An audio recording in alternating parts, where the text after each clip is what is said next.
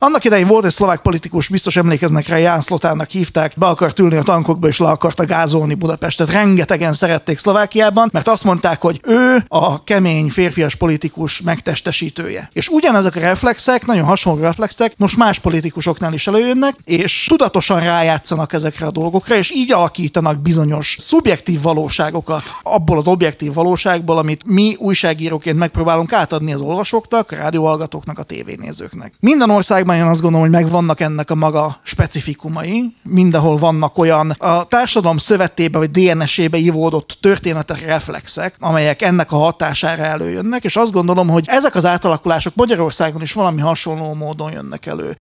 Azt gondolom, hogy a közélet iránt fogékony közösség, és nyilván itt most mindnyáján ilyenek vagyunk, kicsit belemenekült ebbe a sztoriba az elmúlt évekbe, hogy minden baj okozója az, hogy a Fideszé a média, és ha szegény emberek tudnák, hogy mi zajlik a világban, akkor nyilván nem, meg az országban, akkor nyilván nem fideszesek lennének. És ez bizonyos szempontból egy ilyen kényelmes álláspont volt szerintem sokaknak, tehát meg lehetett úszni, vagy el lehetett kerülni azt a típusú szembenézést, hogy Végül is mi a fideszes narratívák sikere? Miért van az, hogy ez ennyire hatékonyan, stabilan, több mint egy évtizede két-három millió embert megfog. Tehát azt gondolom, hogy ez egy ilyen sokkal nehezebben megválaszolható kérdés, sokkal kényelmetlenebb szembenézés, mint azt mondani, hogy jaj, hát azért, mert hogy a média koncentráció, a tulajdonosi koncentráció ennyire durva, ez a klasszikus 1984-es állatfarmos, primitív, súlykoló propaganda is ott van, tehát hogy gyűlölni kell valamit, és ez az elbizonytalanító, ez a KGB-s típusú zavarkeltős vonal is ott van. Például egyébként abban, hogy azt súkolják, hogy nincs olyan, hogy objektív és független újságírás, ez is egy klasszikus módszerük, hiszen ezt azért súlykolják, hogy az emberek azt higgyék, hogy ez a még létező néhány független és objektív magyar szerkesztőség, mint például a Partizán, vagy a 444, vagy még az a három, ami létezik, ez az embereknek az a minimális hite is elszálljon bennünk, és akkor nekünk még rosszabb legyen. Tehát ez a másik fajta módszerük. Létezik objektív valóság? Hírfogyasztás, tájékoztatás és dezinformáció. A Political Capital kerekasztal beszélgetése. A következő órában hallható kerekasztal beszélgetésben szakértők vitatják meg, hogyan alakult ki az álhírek fogyasztásának és terjesztésének szokása. Hogyan erősítették az elmúlt évek magyar és orosz politikai hatalmainak propaganda eszközei a tényekben való bizalmatlanságot, milyen következményekkel járnak az álhírekre épített politikai kampányok hazánkban és más országokban, és mi az újságírók felelőssége a mostani politikai légkörben. A beszélgetés résztvevői Bede Márton, a 444 újságírója, Finta Márk, a Napunk újságírója, Pap Szilárd István, a Partizán szerkesztő újságírója, valamint Urbán Ágnes, a Mérték médialemző műhely alapítója. A beszélgetés moderátora Krekó Péter, a Political Capital igazgatója.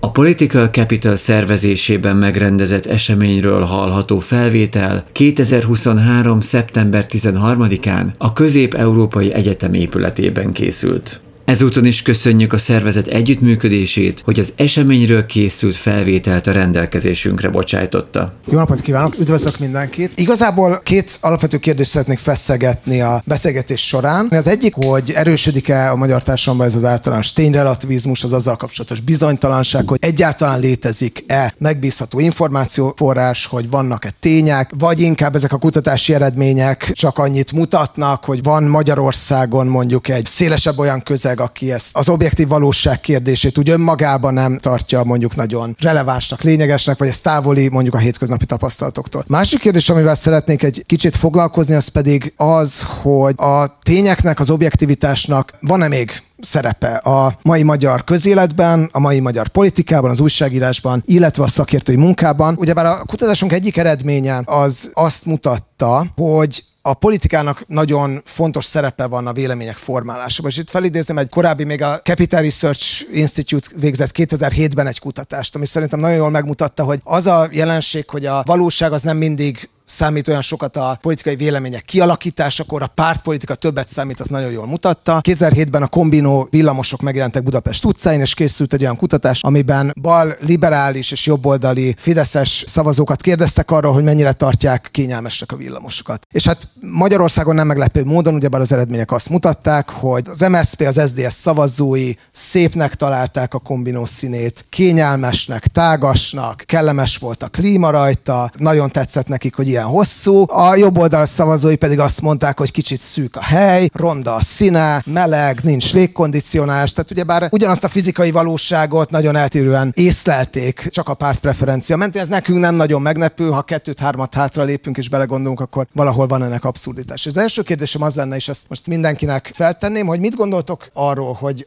az, hogy a dezinformáció elfogadásában, meg úgy egyáltalán a tények elfogadásában, elutasításában ennyire fontos a pártpolitika szerepe, ez mennyire egy magyar specifikus jelenség, vagy mennyire van jelen Szlovákiában, meg mennyire van jelen más országokban? Tudtok-e egy olyan nemzetközi példákat mondani, amelyek ebből a szempontból relevánsak lehetnek, hogy ne csak a magyar rögvalósággal foglalkozzunk végig? Tehát egy ilyen első körkérdésem lenne, és akkor először Bede Márton kérném, hogy válaszoljon. Én nem gondolom ezt magyar specifikus dolognak. Nyilván a világ különböző pontjain megvannak a jellegzetes tévhitek, amik lehet, hogy politikai pártok népszerűségével korrelálnak. Hát, hogy egy nagyon egyszerű példát mondjak, Amerikában a republikánus párt szavazói között többen gondolják azt, hogy a világot a jóisten teremtette, és a dinoszauruszok nem léteznek, mint a demokrata párt szavazói között. Ez úgy alakult ki, hogy akik ezt gondolják, azokat vonza a republikánus párt, vagy a republikánus párt hívői hajlamosabbak ezt így elhinni. Ezt én nem tudom, de én ezt nem gondolom egy magyar specifikus dolognak, hogy a ilyen vagy olyan tévhit, vagy hit, nem akarok senkit megbántani, az, az korrelál a politikai preferenciákkal. Ágnes? Nekem is rögtön egy amerikai kutatás jutott eszembe, ahol mutatták, hogy nagyon hasonló, igazán az amerikaihoz hasonló polarizációt Magyarországon mértek, tehát adja magát a párhuzam, hogy akkor ezt a két országot összehasonlítsuk. De azt gondolom, hogy annyira gyorsan változnak most ezekben az években a társadalmi mintázatok, meg a nyilvánosság, hogy nagyon nehéz egy ilyen állapotképet adni, tehát hogy most éppen melyik ország hol tart ebben a folyamatban. Azt gondolom, hogy ami nagyjából közös, hogy a világon mindenhol ez egy egyre jelentősebb probléma, és nem nagyon látjuk a végét. Nyilván a közösségi média ehhez nagyon sokat hozzátett az elmúlt évtizedben, az orosz dezinformáció nagyon sokat hozzátett, a Covid, a háború, tehát hogy annyira forrásban van szerintem most ez az egész dezinfo ökoszisztéma, hogy nagyon nehéz ilyen állapotszerűen leírni, hogy most éppen melyik országban hol tart ez a, ez a dolog. Vagy akár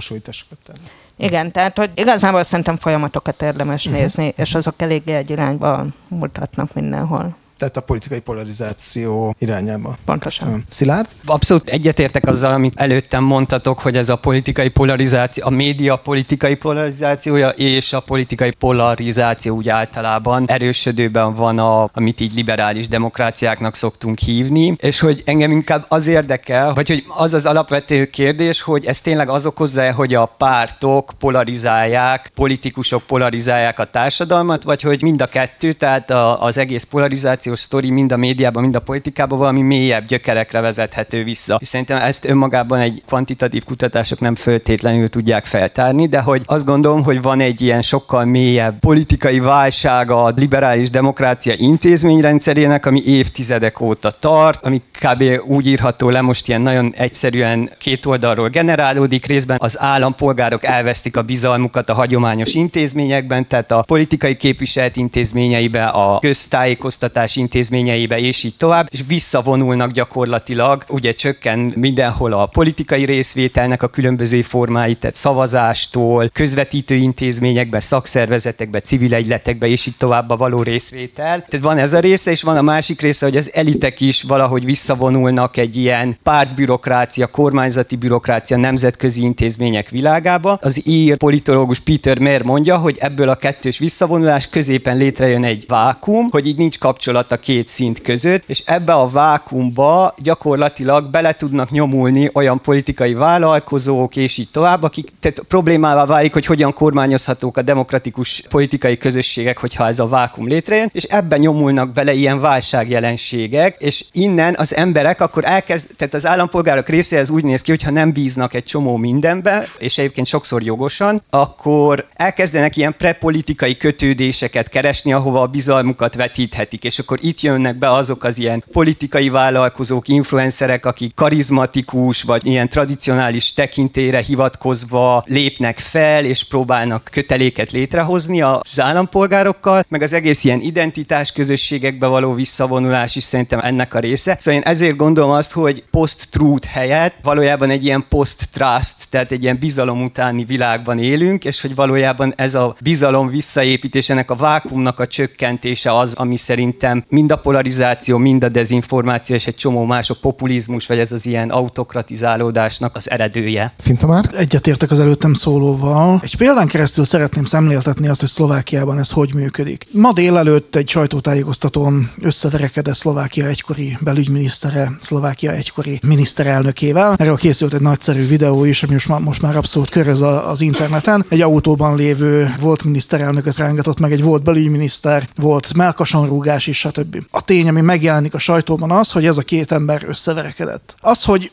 hogyan értékelik ki az olvasók, illetve a hozzászóló politikusok ezt az egész helyzetet, vagy ezt a tényt, az meg egy másik dolog. Vannak olyan emberek Szlovákiában, akik azt mondják, hogy ez a szlovákiai politikai kultúrának a legalja, most ütöttük át az abszolút tengermedret, a Marianárok legmélyére kerültünk. Vannak olyanok, akik arról beszélnek, hogy igen, ezek az emberek irányították eddig ezt az országot, most kellene, hogy újak jöjjenek, következtetéseket vannak le. És aztán vannak olyan emberek, akik azt mondják, hogy oké, okay, a volt miniszterelnök az melkason rúgta az előző garnitúra maffia módszerekkel dolgozó belügyminiszterét, milyen jól tette. És vannak azok, akik azt mondják, hogy az előző garnitúra belügyminisztere nagyon férfiasan cselekedett, amikor végre a torkára lépett ennek a rendkívül rossz miniszterelnöknek, aki káoszba taszította az országot. Ezekben a válaszokban, illetve ezekben a következtetés levonásokban tetten érhetőek azok a reflexek, amelyek mozgatják a társadalmat, és amit az elmúlt éveknek a folyamatos dezinformáció, hoax és álhír bombázása a felszínre hozott az emberekben. Annak idején volt egy szlovák politikus, biztos emlékeznek rá, Ján Szlotának hívták, be akart ülni a tankokba és le akarta gázolni Budapestet. Rengetegen szerették Szlovákiában, mert azt mondták, hogy ő a kemény férfias politikus megtestesítője. És ugyanezek a reflexek nagyon hasonló reflexek most más politikusoknál is előjönnek, és tudatosan rájátszanak ezekre a dolgokra, és így alakítanak bizonyos szubjektív valóságokat abból az objektív valóságból, amit mi újságíróként megpróbálunk átadni az olvasóknak, a rádióhallgatóknak, a tévénézőknek. Minden országban én azt gondolom, hogy megvannak ennek a maga specifikumai, mindenhol vannak olyan a társadalom szövetébe vagy DNS-ébe ivódott történetek, reflexek, amelyek ennek a hatására előjönnek, és azt gondolom, hogy ezek az átalakulások Magyarországon is valami hasonló módon jönnek elő. Valahol mélyen a társadalom DNS-ében és reflexeiben vannak benne ezek a dolgok, amelyeket a folyamatos kondicionálás, az, hogy a politikusok erre programot építenek, kommunikációs kampányokat, nagyon-nagyon intenzív arculatépítést, állandó ellenségképkeresést és generálást természetesen előjönnek. És ezzel együtt jár aztán a politikai polarizáció, ezzel együtt jár az, hogy bizonyos politikai pártok támogatottságával rendkívül erősen korrelálnak bizonyos dezinformációk támogatottságai, vagy azt, hogy mennyire hiszik el, vagy mennyire nem az emberek. Szlovákiában szerintem ez viszonylag egyértelműen látható. Köszönöm. Másik kérdésem az lenne, hogy ahogy itt el is hangzott a tanulmány bemutatás, akkor az egyik számunkra is azért sokkoló eredmény az volt, hogy a magyar választók 59%-a gondolta azt, hogy objektív valóság valójában nem létezik, csak vélemények vannak, és ez valóban egybecseng azzal a trenddel, amit a dezinformációs szakértők már viszonylag régóta mondanak és hangoztatnak, hogy a modern propaganda per dezinformáció az nem feltétlenül arra törekszik, hogy egy konkrét véleményről meggyőzzön minket, és azt mint így a kalapáccsal szöget a felünkbe verje, hanem sokkal inkább arra, hogy összezavarjon, és a különböző egymásnak is ellentmondó narratívákkal valamiféle ilyen értelmezési dzsungelben elveszünk a végén. Mit gondoltok arról, hogy a magyar dezinformációs piac, hát kétségtelenül leghatékonyabb szereplője, a kormánypárt, az inkább melyik típusba sorolható? Inkább ez a klasszikus, talán ilyen 20. századi propaganda logika az, amit követ, ami inkább egy egy üzenet súlykolásáról szól, vagy néhány üzenet súlykolásáról szól, vagy itt is megjelenik ez a fajta ilyen elbizonytalanítás, vagy ez a fajta ilyen ismeretelméleti bizonytalanságkeltés, ami például az orosz dezinformáció kapcsán sokan meggyőzően leírtak már. Ki szeretne erre válaszolni? Márton? Azt gondolom, hogy a kormány, mint dezinformációs aktor, tehát ez a két módszer, amit most itt említettem, mind a két ott van a módszerékben. Egyrészt igen, tehát ez a klasszikus 1984-es állatfarmos, primitív, súlykoló propaganda is ott van, tehát hogy gyűlölni kell valamit, és ez az elbizonytalanító, ez a KGB-s típusú zavarkeltős vonal is ott van. Például egyébként abban, hogy azt súkolják, hogy nincs olyan, hogy objektív és független újságírás, ez is egy klasszikus módszerük, hiszen ezt azért súlykolják, hogy az emberek azt higgyék, hogy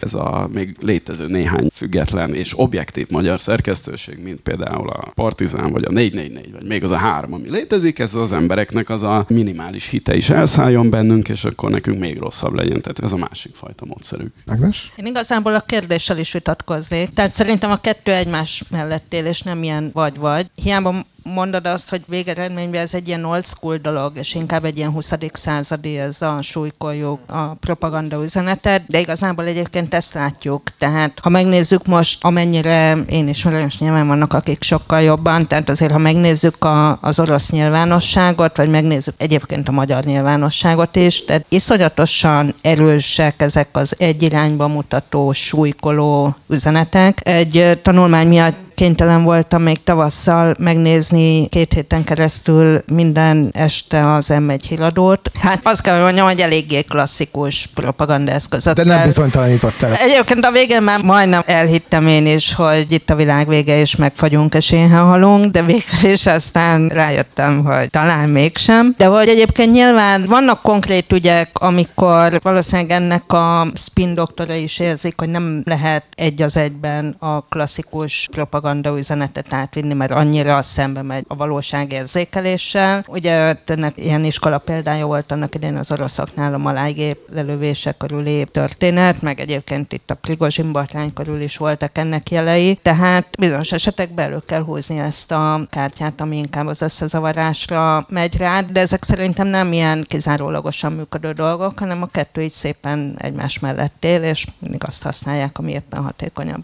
Szilárd? Igyekszem nagyon gyors lenni, két dolgot akarok mondani. Szerintem egy picit ebbe a dezinformációs beszélgetésekbe úgy általában túl nagy cselekvőképességet meg agenciát feltételezünk, tulajdonítunk a dezinformáció generátorainak, és szinte semmi agenciát a befogadóinak, akik mintha így betöltenék a fejükbe ezeket a dolgokat, és akkor ők ilyen megvezetett izék. És hogy ez az a probléma szerintem, hogy ha én most kiállok ide a Nádor utca, az Rínyi utca sarkára, és elkezdek valami orbitális hülyeséget beszélni, szerintem lesz 5-6 ember, aki fog engem követni ebben, de hogy társadalmi jelentősége nem lesz ennek a történetnek. Ezek mindig is voltak, tehát mindig is voltak, nem, tényleg nem akarok megbélyegzélni, de mindig is voltak ezek a konteós, alufólia sisakos emberek, akik kimentek a Kossuth térre öt másikkal, és akkor, szóval ez van. De hogy akkor az a kérdés, hogy miért hiszik el az emberek azt, amit nem tudom én Orbán Viktor mond, versus azt, amit én ide kiállok az utcasarokra, és elkezdem mondani, miért hiszik el neki, miért nem. Na és akkor itt bejön az, amit az előző válaszomban mondtam, hogy miért hisznek el dolgokat. Ez az egyik dolog, amit szerettem volna mondani. A másik meg, hogy abszolút egyetértek ezzel, amit mondottatok előttem, viszont ez a dezinformáció fogalma is azért tud egy ilyen gumifogalom lenni, ami tud politikai harci eszköz lenni a dezinformátorokkal szemben álló politikai erőknek, és ott néha túltágítják, tehát ezt nem az elemzők csinálják, ezt a politikai aktorok által, vagy túltágítják a dezinformáció fogalmát csak így a háború kapcsán. Olyan állításokat is szokás például a magyar nyilvánosságban dezinformációnak nevezni, hogy hát az orosz dezinformáció, hogy az ukránok majd ha békét kötnek, akkor kell átadjanak megyéket valakiknek. Ami, hogy mondjam, én teljes szívemből szurkolok az ukránok honvédő háborújának, tehát hogy ez alap, de attól el tudom képzelni, hogy egy béke az ez lesz. És akkor ez nem csak ilyen szőrszálhasogatás, hanem hogyha ennyire kitágítjuk a dezinformáció fogalmát, akkor egyrészt magunkat hiteltelenítjük egy adott ponton, másrészt ez tud lenni egy olyan eszköz, ami a demokratikus vita terét szűkíti, hogy mi az, amiről legitim politikailag vitatkozni, és ez szerintem az előző válaszomban említett demokrácia és társadalom szétesésnek az egyik tünete, hogy az elmúlt évtizedekben folyamatosan beszűkítettük a legitim demokratikus vita tereit. A nem tudom én, a 70-es évektől felfuktó független jegybanki szlovakiság eszméje az például a monetáris politika esetében. A technokrácia az egy csomó szakpolitikai kérdések esetében jelölte ki az alternatív nélküli egyetlen megfelelő utat, és egy csomó más ilyen kérdés van a politikai pártok Nyugat-Európában, Kelet-Európában, és tök egyformává váltak. Bal, jobb oldal valahol középen találkozott, tehát nincs a kínálati oldalon is van egy ilyen beszűkülése a legitim vitának, és sokszor szerintem a dezinformációt, mint fogalmat használhatjuk, vagy a nyilvánosságban, a közbeszédben használják arra, hogy ugyanígy beszűkítse a demokratikus vita terét, miközben én azt gondolom, hogy pont ebbe az ilyen polikrízisbe, amiben vagyunk, hogy így egy csomóféle válság egymásra rakódik globálisan, itt ki kell tágítani a terét, és hogy ez csak egy ilyen felhívás akar lenni, hogy próbáljuk ezt minél szűkebben tartani, és ne használni politikai eszközként, vagy ilyen bunkósbotként simán a dezinformációt. Tehát a politikai harcainkat küzdjük meg a terepen, nem úgy, hogy valakit ex katedra kijelentjük, hogy ez téves, vagy ez dezinformáció.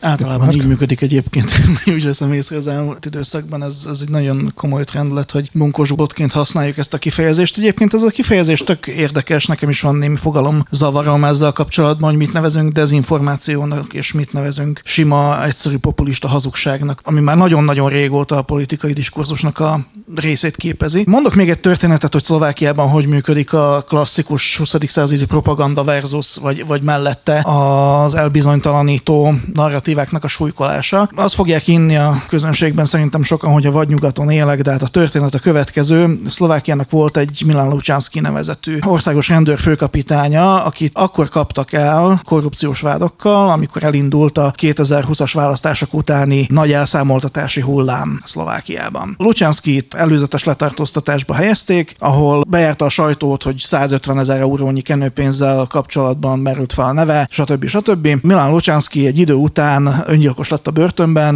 megfojtotta magát a saját mackó felsőjével. Ebből aztán egy politikai elbizonytalanító hadjáratot indított az ellenzék Szmerre volt kormánypárt, és velük együtt a belőlük kiváló LASZ nevezetű párt. Robert Fico és Peter Pellegrini mindketten voltak ugye Szlovákiának a kormányfői, és elkezdtek szépen lassan Mártírt faragni Milán Lucsánszkiból. Elkezdték magyarázni, hogy Milán Lucsánszkit a rendszer darálta be, igazából nagyon-nagyon kétséges, hogy ő öngyilkos lett a börtönben vagy sem, de egyébként, ha öngyilkos is lett, az annak az eredménye, hogy a rendszer ellehetetlenítette és kicsinálta őt, és elkezdtek terjedni aztán ilyen sokkal klasszikusabb konteós elméletek is ezzel kapcsolatban, hogy ki volt-e kapcsolva a kamera, vagy sem, azon a soron, ahol ott volt a cellája, hazudott a börtönőr, vagy sem. Egy csomó ilyen dolog felmerült ezzel kapcsolatban, de a lényeg, ami ennek az egésznek a produktuma, az egy mártír volt, akit a politikai harcban az ő halálát, vagy az ő halála körüli bizonytalanságokat a Smer és a Halasz folyamatosan felhasználja a politikai párharcban, akár a kampányban is. Rendkívül érdekes jelenség, mert egyébként több hivatalos vizsgálat és egy ügyészségi vizsgálat is kimutatta, hogy Milán Lucsánszki öngyilkos lett, és senkinek semmi köze nem volt az ő halálához ebben az egész történetben. Tehát van egy ilyen elbizonytalanító faktor. És a másik oldalon meg ott van például a sima politikai hazugság, ami aztán felveszi ezt a 20. századi súlykolós propagandának a formáját, az pedig mondjuk Igor Matovics egykori kormányfő nyomja például az emberek fejébe, amikor azt mutatja, hogy a családtámogatási rendszeren keresztül minden gyermekre havi 200 eurót kap minden család, és hogy ezt ők vezették be. Ezzel plakátolja tele az országot, és ezt hozza elő minden egyes politikai vitában, mutogatja a kis papírjait, amire rá van írva, hogy 200 euró minden családnak. Szlovákiában mindenki látta már, már ezeket a dolgokat. Az érdekessége ennek az egésznek az, hogy ha jobban belemerülünk, hogy szétbontjuk ezt a 200 eurót, akkor rájövünk, hogy egyáltalán nem arról van szó, hogy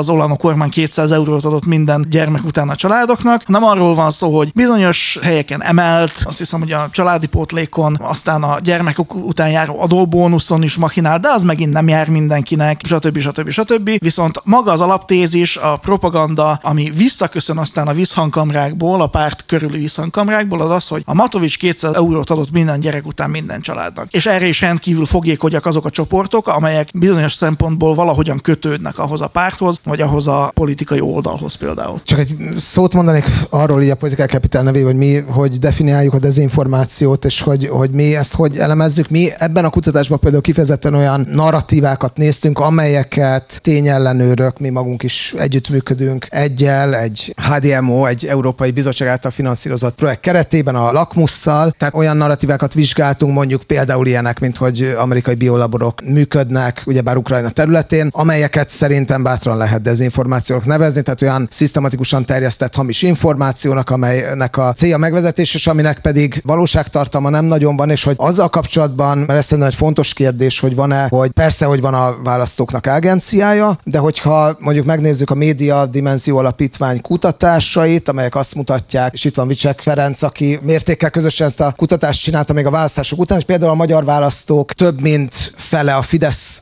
szavazók kétharmada gondolta azt a választások idején, hogy Márkizaj Péter magyar katonákat és fegyvereket küldene Ukrajnába, illetve a választók egyharmada a fideszesek fele gondolta azt, hogy a baloldal támogatja a nem átalakító műtetek népszerűsítését. Tehát, hogy én azt gondolom, hogy vannak olyan vegytiszta esetek, amelyeket, hogyha elemzünk, azokat szerintem fontos nevén nevezni, ezek dezinformációs esetek, és azzal egyébként viszont egyetértek, hogy ezt nem szabad politikailag kitágítani, de itt lesznek a kiváló politikusok a következő panelben, akik majd beszélnek erről, hogy ők hogy használják ezt a fogalmat. És rátérnek egy utolsó kérdéskörre, ezek személyre szabott kérdések lennének. Márton tőled azt kérdezném, hogy volt egy könyv, amit szemléztél a 444-en, ez az Andrei Mirnek a kötete, amely gyakorlatilag azt állítja, ez, ez kicsit talán egybecseng a Szilárd által említett ilyen bizalom utáni világgal, hogy a, megjelent a posztújságírás, klasszikus újságírás objektív próbált lenni, és olyanak bemutatni a világot, amelyet a posztújságírás, a világot amilyen, a posztújságírás viszont irányt mutat, olyan világot mutat be, amilyet az ember szeretne. És a kérdés, amit az lenne, hogy mennyire lehet egy olyan kontextusban, amikor mondjuk az online médiában van egy nagyon komoly hírverseny, versengés a kattintásokért, hogyan lehet, illetve azért egy tendencia arra vonatkozóak, hogy a olvasóknak a világnézeti igényeit kielégítse a média, hogyan lehet ez a posztújságírás kísértése ellen mondjuk újságíróként tenni, vagy kell-e? Vagy hogy lehet ezt az egyensúlyt megteremteni? Én nem gondolom, hogy feltétlenül tenni kell ellene. Ez minden szerkesztőség eldöntheti, hogy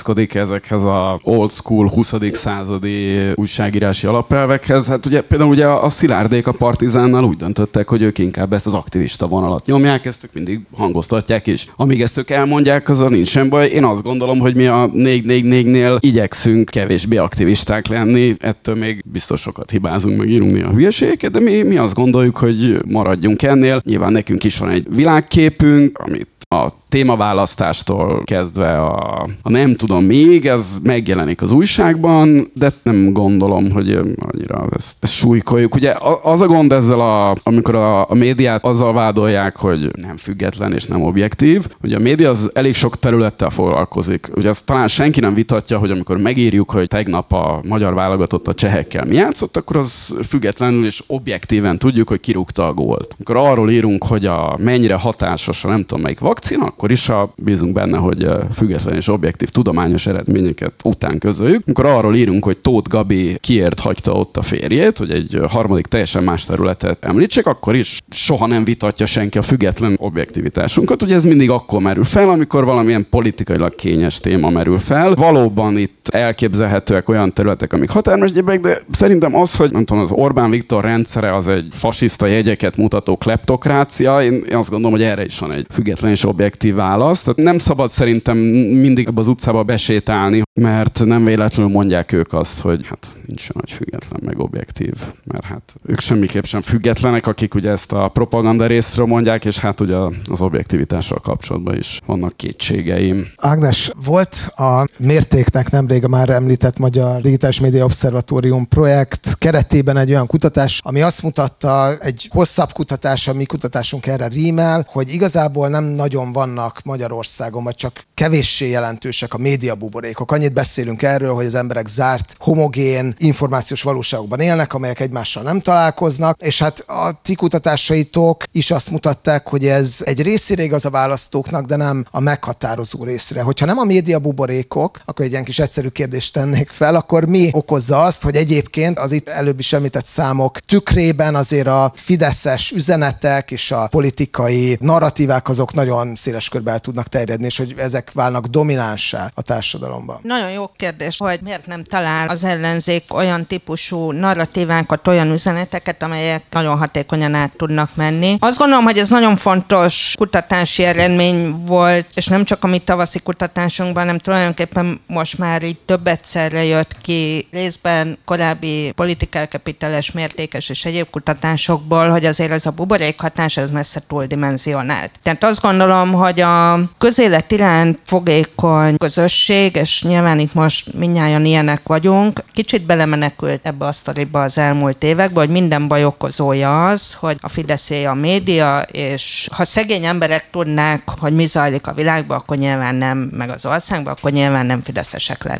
És ez bizonyos szempontból egy ilyen kényelmes álláspont volt szerintem sokaknak, tehát meg lehetett úszni, vagy el lehetett kerülni azt a típusú szembenézést, hogy végül is mi a fideszes narratívák sikere, miért van az, hogy ez ennyire hatékonyan, stabilan több mint egy évtizede két-három millió embert megfog. Tehát azt gondolom, hogy ez egy ilyen sokkal nehezebben megválaszolható kérdés, sokkal kényelmetlenebb szembenézés, mint azt mondani, hogy jaj, hát azért, mert hogy a média koncentráció, a tulajdonosi koncentráció ennyire durva. Igazából az a helyzet, hogy szerintem most azt az intellektuális munkát kell most már ebbe beletenni, hogy oké, okay, akkor ha önmagában a média elérés nem magyarázza ezt a fajta politikai torzulást, már pedig most már tényleg többedik kutatás kihozza, hogy önmagában az eléréssel nem magyarázható az, ami Magyarországon van, akkor tovább kell gondolni a történetet, de az a rossz hírem, hogy én ezt itt most nem fogom neked megválaszolni, pedig biztos lenne hírértéke, ha tudnám a választ, de nem tudom. Jó, hát talán Szilárd tudja majd, mert hogy volt ugye bár egy olyan, és arra szerintem kicsit rímel, amit mondtál, hogy ennek a folytatás az a gondolat, amit egy partizán adásba szerintem pár hónapja kifejtette, vagy a választásokat követően vétó adásban, ahol amellett érveltél, hogy a magyarnál sokkal represszívebb, akár totalitár rendszerekben, mint mondjuk ugye bár a Rákosi rendszer, rendszerben is kialakulhatott egy erős ellennarratíva, és mondjuk az 1956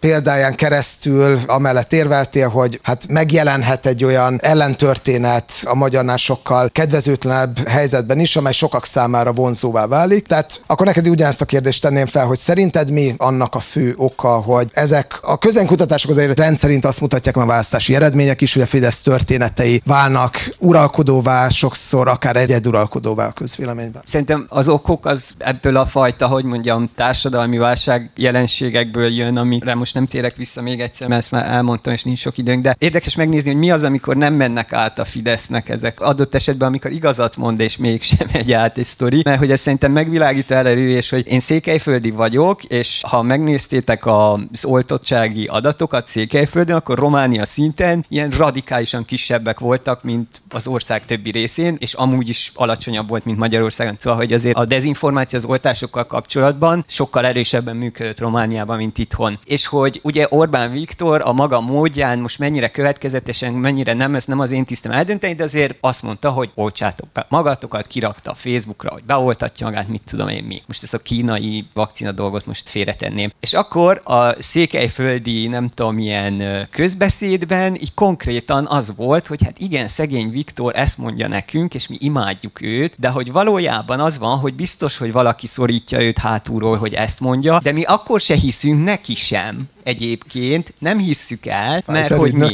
És akkor itt jön az, hogy tényleg ez a, alapból miért volt alacsonyabb az oltottsági ráta a Székelyföldön, mint a Román megyékben? Hát azért, mert egyébként Székelyföldön sokkal nagyobb a bizalmatlanság az állam, a román államnak, hogy mondja, az igazgatási kapacitásaiba, egyébként jogosan, ami megvan a románok körébe is, csak a magyarok körébe még ráadódik egyfajta ilyen elnyomottság, kisebbségi tudat, hogy hát nem bízhatunk Bukarestben. És ez a bizalmatlanság, ez még felülírta azt is, hogy egyébként Orbán Viktorért elmennénk a világ végére is nagyon sokan, így Székelyföldön. Szóval, hogy ez nekem egy ilyen megvilágító erejű dolog, hogy az, amikor kialakul ez a teljes bizalmatlansági kör, az mit jelent. Köszönjük, Márk. Az lenne a kérdésem, hogy szeptember 30-án lesznek a szlovákiai választások, és magyar sajtóban is nagyon sokszor, meg egyes kutatásokban is kimutattak nagyon látványos, hát egybecsengéseket Fidesz, illetve Robert Fico kampánya között, meg üzenetei között, és azt is lehet egy kutatás ráadásul, hogy mintha a magyar lakosságban erősebb lenne a fogékonyság azokra a mondjuk migráns ellenes, homofób, vagy gender ellenes, vagy éppen orosz barát üzenet üzenetekre, mint a szlovák társadalom egészében, mennyire formálja a felvidéki magyar közvéleményt a magyar média, vagy mennyire formálja azt mondjuk Robert Fico, mennyire egy szlovák, mennyire egy magyar retorika, vagy mondjuk ilyen kommunikációs stratégia eredménye? Az, amit mondani fog, az tökéletesen rímelni fog arra, amit Szilárd mondott. Pontosan ugyanaz van nálunk is, mint Romániában, ami például megmutatkozott ugye a Covid oltottsági adatokon, és az ezzel kapcsolatos közbeszéden is. Robert Fico volt Szlovákiában az az ember, és itt most nem egyezik a politikai Kormány Viktorra, aki azt mondta, hogy az állam Covid elleni intézkedésekkel elveszi az emberek szabadságát. Szlovákiában, ahogy egyébként szerintem mindenhol máshol is, de Szlovákiában elég látványosan, úgy működnek a dolgok, hogy a 89-es rendszerváltás utáni rendkívül csalódott réteg egyre bizonytalanabbá vált az állami intézményekkel és a politikával kapcsolatban, beleértve egyébként a médiát is. Szlovákiában nagyjából csak 26% bízik a mainstream médiában, a többiek azt mondják, hogy nem bíznak benne. Tulajdonképpen az elmúlt években gyakorlatilag a 2018-as kuciák gyilkosság óta a politikának az elsődleges célja az, hogy ezeket a bizonytalan embereket megcélozza, és őket terelgesse bizonyos politikai üzenetekkel valamilyen irányba. Így nyert Matovics 2020-ban úgy 25%-os eredménye a választás, hogy néhány hónappal a választások előtt még csak 5%-on állt a pártja. Nagyon-nagyon be tudnak találni az azonnali impact üzenetek, amelyek a legmélyebb reflexekre, amikről már beszéltem, és ezen belül is a félelmekre hatnak. És Robert Fico ezeket célozza meg, és folyamatosan ezeket darálja a kampányban. Így hát természetes, hogy rezonál rá a szlovákiai magyar közeg is, hiszen folyamatosan arra volt kondicionálva, hogy a többség elnyomja, hogy elveszik a jogait, hogy bántani akarják, és hát az egy magyar sajátosság is, meg közép-európai sajátosság, hogy a legmélyebb félelmünk az, hogy nekünk mindenünket elveszik, minket kisemmiznek, minket mindig csak bántanak, rajtunk mindig csak átgázolnak. És ezek a reflexek, ezek folyamatosan felmerülnek a kampányban, és Robert Fico kommunikációjában is. Azt viszont nagyon nehéz megállapítani, hogy Robert Ficóra mennyien fognak reálisan szavazni a szlovákiai magyarok közül. Valószínűleg többen, mint az előző választáson. Az előző választásokon rengeteg szlovákiai magyar szavazott Igor Matovicsra, mert éppen az ő üzenetei találtak be náluk. Robert Ficónál viszont vannak vörös vonalak. 2006 Malina Hedvig egy nyitrai diáklány megveretése, amikor még el sem kezdődött gyakorlatilag rendőrségi vizsgálat, Robert Kalinyák belügyminiszter és Robert Fico kiállt a nyilvánosság elé, és kijelentették Malina Hedvigről, hogy ő önmagát verte meg abban a nyitrai parkban, ahol egyébként kopaszok verték meg azért, mert magyarul beszélt. Vagy itt van a 2008-as Dunaszerdai szurkolóverés, amikor Robert Kalinyák beküldte a nehéz fiúkat összeverni a Dunaszerdai szurkolókat a lelátó nagy daclovan meccsen. Vagy itt van a kettős állampolgárság kérdése, amikor az Orbán kormány bevezette ugye a kettős állampolgárságot és a kedvezményes honosítást, akkor a Smer hozott egy ellentörvényt, hogy elveszíti az az ember a szlovák állampolgárságát, aki más ország állampolgárságát felveszi. És ezek olyan dolgok, amelyek a szlovákiai magyar politikát éveken keresztül hajtották és pörgették, és ezek voltak a központi üzenetek. És most a szlovákiai magyar politika rendkívül kellemetlen helyzetbe kerül, hiszen Orbán és az egész médiája gyakorlatilag Robert Ficot, mint szövetségest és mint egy akart politikust állítja be, mindazok ellenére, amik történtek, viszont a szlovákiai magyar politika meg nem kötheti meg ezt a kompromisszumot Robert Ficoval, mert ősbűnei vannak a szlovákiai magyarsággal szemben. Tehát nagyon nehéz meghatározni azt, hogy mennyire lépi át a saját vörös vonalát a szlovákiai magyar közösség, vagy az a közösség, aki egyébként abszolút Orbánban hisz, hogy meg tudja bocsátani Robert Ficonak ezeket a bűnöket, és hogyha választ, akkor Robert Ficora szavaz-e, aki megtestesíti gyakorlatilag azt a mi majd megvédünk attitűdöt és az elitellenességet, ami Szlovákiában most nagyon nyerő. Jó, hát nagyon szépen köszönöm a,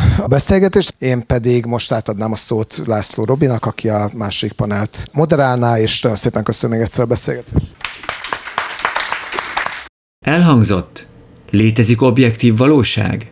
Hírfogyasztás, tájékoztatás és dezinformáció a Political Capital kerekasztal beszélgetése. A felvétel 2023. szeptember 13-án a Közép-Európai Egyetem épületében készült. Hasonló szakmai tartalmakért és programokért látogassátok meg a Political Capital honlapját.